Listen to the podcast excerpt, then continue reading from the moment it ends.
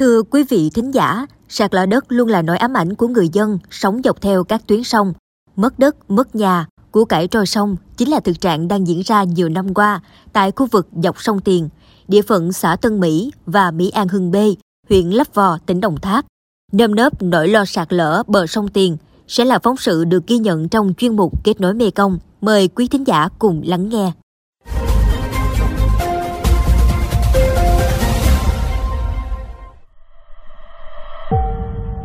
Khoảng 10 năm trở lại đây, ven bờ nam sông Tiền, đoạn qua huyện Lấp Vò, tỉnh Đồng Tháp, liên tục xuất hiện các điểm sạt lở với diễn biến ngày càng phức tạp.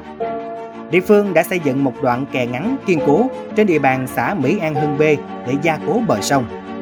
Thế nhưng sau khi công trình kè được xây xong, sạt lở lại tiếp tục xảy ra ở đoạn khác liền kề về phía hạ lưu sông Tiền. Việc sạt lở đã ảnh hưởng đến 500 hộ dân và 20 cơ sở sản xuất kinh doanh thuộc hai xã Tân Mỹ và Mỹ An Hưng B.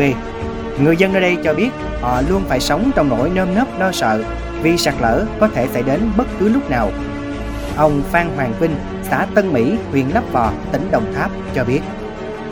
Tuyến sông Tiền ở tỉnh lộ 848 là cả 2011 thì nó có nhiều điểm sạt lở là rất nghiêm trọng.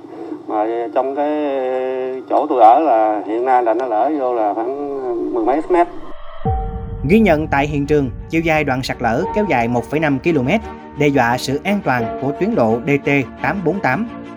Điều đáng nói là hiện nay trên tỉnh lộ DT848 ven bờ sông Tiền, đoạn qua xã Tân Mỹ và Mỹ An Hưng B, huyện Lấp Vò, vẫn còn nhiều căn nhà chênh vênh bên bờ sông. Dù biết là ở ngay khu vực có nguy cơ sạt lở cao, nhưng người dân không thể di dời vì không biết phải đi đâu, đành chấp nhận đánh cược với hà bá. Mấy người mà ở sát mấy sông là không biết ngủ nửa đêm, không biết nào cuốn. Người ta đâu có khả năng đâu, không mua đất bên đất liền.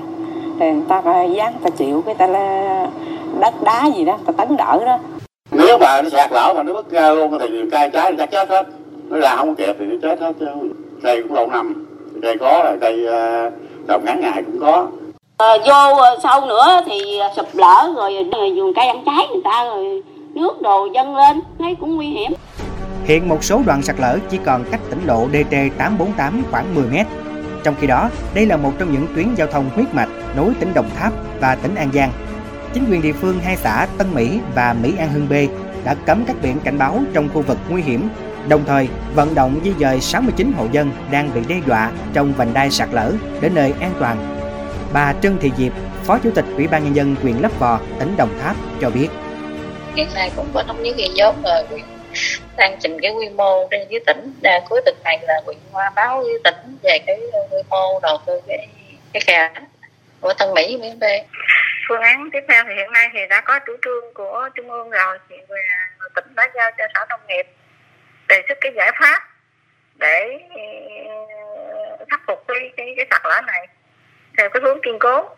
Về phía địa phương thì cũng đã tổ chức họp dân rồi, được dân thống nhất thực hiện cái gia cố dân là mình tại di dời dập kiến trúc có nhà cửa thì di dời để giao bằng để khắc phục. Theo các chuyên gia, nguyên nhân sạt lở bờ sông Tiền thuộc hai xã Tân Mỹ và Mỹ An Hưng B, huyện Lấp Vò chủ yếu là do động lực dòng chảy tác động vào lòng dẫn có cấu tạo nền địa chất yếu và do những cồn cát nổi lên ở lòng sông làm thay đổi dòng chảy ép sát bờ.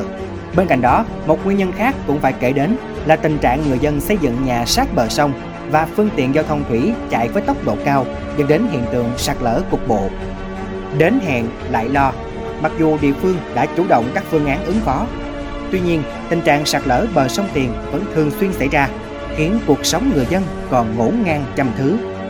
Mong muốn lớn nhất của người dân vùng sạt lở hiện nay là sớm được hỗ trợ di dời đến nơi ở khác, đảm bảo an toàn cho tính mạng và tài sản, thoát khỏi cảnh phập phồng và nỗi ám ảnh mang tên sạt lở.